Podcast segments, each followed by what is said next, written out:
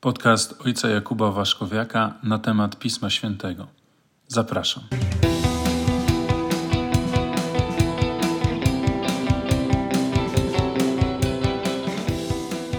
Szczęść Boże. Niekiedy słyszymy takie oskarżenia w stosunku do Kościoła, że Kościół zawsze postrzegał i postrzega kobiety jako istoty niższe mężczyźnie, że, e, że nierzadko są one pomijane, niedocenione, lekceważone. Pewnie w jakichś okolicznościach, sytuacjach niewątpliwie takie, takie rzeczy miały miejsce, ale czy tak rzeczywiście w ogólne jest nastawienie do kości Kościoła do kobiet? Śmiem wątpić. W ogóle warto zapytać się, e, zadać, zadać sobie takie pytanie e, w chrześcijaństwie, kiedy uczymy o niebie, to o kim mówimy? Kto jest najwyżej w niebie? Najwyżej w niebie jest kobieta właśnie, najbliższa Bogu osoba, jest to Maryja. I Maryja prześcignęła wszystkich męczenników, papieży, biskupów, cudotwórców itd., tak itd., tak aniołów, archaniołów, cherubinów, serafinów. Wyścignęła ich, słuchajcie, wszystkich. I warto sobie zadać wtedy pytanie, a co ona takiego zrobiła? I ktoś by powiedział, a, no to jest proste pytanie. Była matką Jezusa, nie? Była matką Jezusa i miała ten przywilej. No nie, no Pan Bóg tak nie, nie działa, żeby ktoś z racji żeby tak, że tak powiem, po znajomości sobie znalazł miejsce w niebie. No, na, na, na, to trzeba sobie było zasłużyć e, własnym wysiłkiem, własnym cierpieniem, własną wiernością. I rzeczywiście Maryja wydaje się być tą osobą, która jest niesamowita, dlatego że zobaczcie, nie ma nawet żadnego świadectwa starożytnego, jakiegoś apokryfu, który by mówił o tym, że Maryja jakiś cud dokonała. No nie wykonała żadnego, wydaje się, cudu nawet. Przynajmniej nie mamy żadnej informacji na ten temat. Nie miała żadnych ważnych stanowisk w kościele. Nie zrobiła nic takiego, co by chciało się powiedzieć w oczach ludzkich nadzwyczajnego. No, no oczywiście, i tutaj trzeba by zaznaczyć, zrobiła coś, co było nadzwyczajne, mianowicie no była po prostu doskonałą matką. Maryja rzeczywiście była matką, to było jej zadanie życiowe i wykonała je doskonale. Była bardzo wierna Bogu i, i ta wierność wewnętrzna właśnie sprawiła, że Maryja e, została doceniona przez Boga.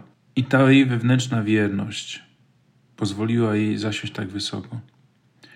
Bo pamiętam kiedyś takie zdanie jednego księdza, który powiedział, że Bogu bardziej chodzi nie tyle o zewnętrzne czyny czy postawę, ile bardziej o tą wewnętrzną wierność. I wiecie, bo mm, warto o tym nadmienić, dlatego że wielu ludzi zadowala się, wiecie, taką dobroczynnością zewnętrzną, różnymi akcjami charytatywnymi tak ale są niewierni Bogu, żyją w grzechach. Wydaje się, że Bogu bardziej jednak zależy na tym, żebyś y, miał to przekonanie, że ten wewnętrzny wysiłek, który czynisz, ta wierność wewnętrzna, ona ma o wiele większe znaczenie dla Pana Boga.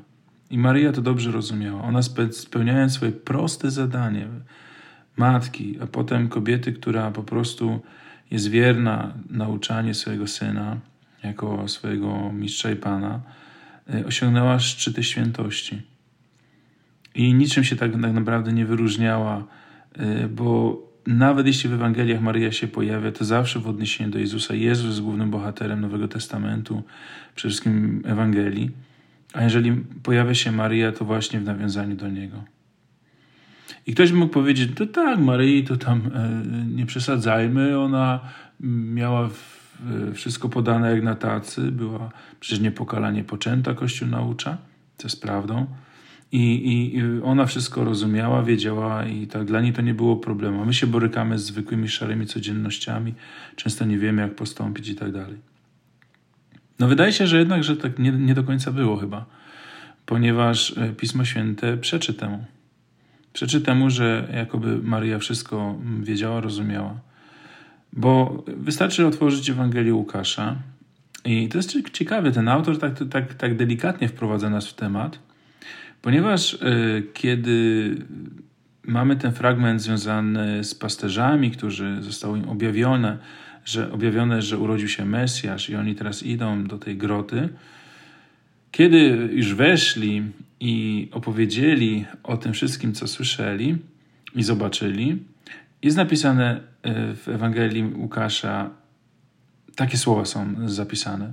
A wszyscy, którzy to słyszeli, zdumieli się tym, co im pasterze opowiedzieli. Jacy wszyscy? Przecież tam była tylko Maryja i Józef. No i Jezus. No to tutaj jakby delikatnie su sugeruje, że no, dziwili się po prostu Maryja i Józef tym, co słyszeli, tym, co słyszeli od, od tych pasterzy. Tym bardziej, że dalej jest napisane, lecz Maryja zachowywała wszystkie te sprawy i rozważała je w swoim sercu.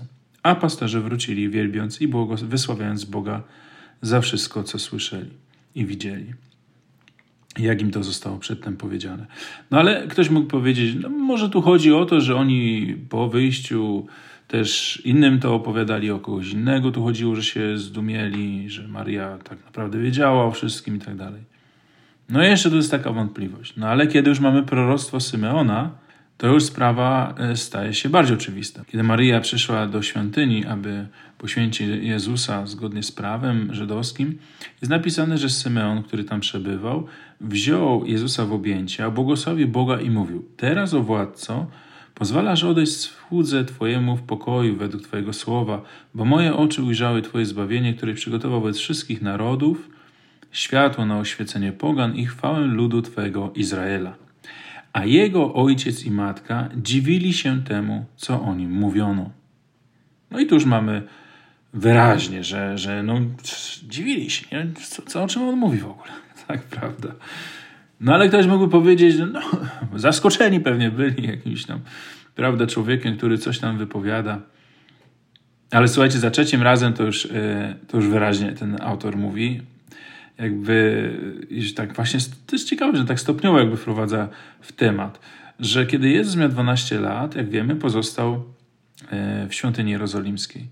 E, I Maryja z Józefem szukali go, wracali do do Nazaretu, który tak e, dzisiaj, jakbyśmy do ręki GPS-a wzięli, to to jest 170 kilometrów z Jerozolimy do, do Nazaretu, wiecie, kawał drogi. No i oni już wracali do tego Nazaretu, patrzą, Jezusa nie ma, myśleli, że gdzieś tam wśród e, pielgrzymów po prostu przebywał. No i oni wrócili do tej Jerozolimy i go znaleźli w świątyni. I jest napisane w Ewangelii, na ten widok zdziwili się bardzo – a jego matka rzekła do niego: Synu, czemuś nam to uczynił? Oto ojciec twój i ja z bólem serca szukaliśmy ciebie. Lecz on im odpowiedział: Czemuście mnie szukali? Czy nie wiedzieliście, że powinienem być w tym, co należy do mojego ojca? Oni jednak nie zrozumieli tego, co im powiedział. I tu już mamy absolutnie wyraźnie, że i Józef, i Maryja po prostu nie zrozumieli. A sprawa wcale nie była tak skomplikowana. Dlaczego? Ponieważ My wiemy, że w średniowieczu pojawiło się takie święto żydowskie jak barmictwo. Barmictwo to jest święto, kiedy chłopak przechodzi z okresu, można tak powiedzieć, dziecięcego do dorosłego. Jest taka ta inicjacja w życie dorosłe. Po raz pierwszy czyta Torę publicznie, trzymając w ręku taki patyk, który się nazywa jad. No, jad po hebrajsku to jest ręka i to jest taka właśnie wyrzeźbiona ręka. I e, w tym momencie przechodzi mm, ojciec e, według tradycji żydowskiej zaczyna e, swojego syna mm, przygotowywać do zawodu, bo w Talmudzie jest napisane, że ojciec, który nie uczy e, swego syna zawodu, uczy go kradzieży. No i, w, i to się, to, to święto do dzisiaj ma miejsce.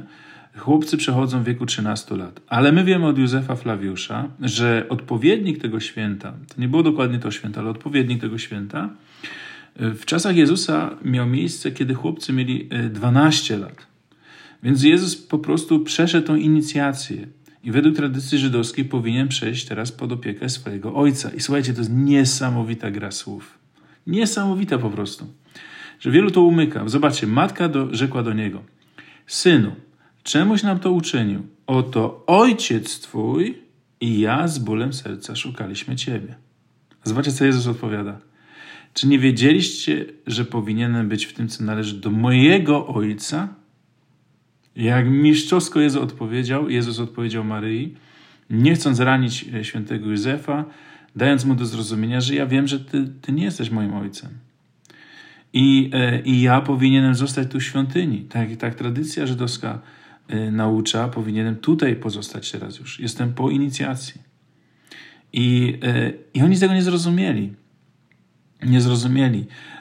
I słuchajcie, z pewnością w życiu Maryi było bardzo dużo sytuacji, w których ona po prostu jakby nie rozumiała tych sytuacji. A szczególnie tutaj możemy przywołać moment, kiedy Jezus umierał na krzyżu. Ciągle pamiętajmy, że podczas zwiastowania zapowiedziane było Maryi, że jej syn będzie królem. No i słuchajcie, że zasiądzie na tronie. My wiemy, że w tradycji żydowskiej, a ultraortodoksi, ci żydowscy do dzisiaj tak wierzą, że Mesjasz, który miał przyjść, Mamy to chociażby na przykład bardzo wyraźnie wyrażone w apokryfie z pierwszego wieku przed Chrystusa, y, w psalmach Salomona na przykład, że Żydzi oczekiwali Mesjasza, który utworzy tutaj Królestwo Boże na ziemi. Możemy, moglibyśmy je określić jako państwo teokratyczne. Że, że wieczne w tym sensie, że na wieki zostaną wygnani poganie z tego miejsca, a my już na zawsze będziemy ze spokojem mogli służyć Panu Bogu w świątyni. No i wiecie, Maryja była Żydówką, E, wiemy, że takie myślenie miał też święty Piotr, przecież wiemy, że, że jakieś ścięcie miał z Panem Jezusem właśnie, kiedy Jezus mu zburzył tą wizję.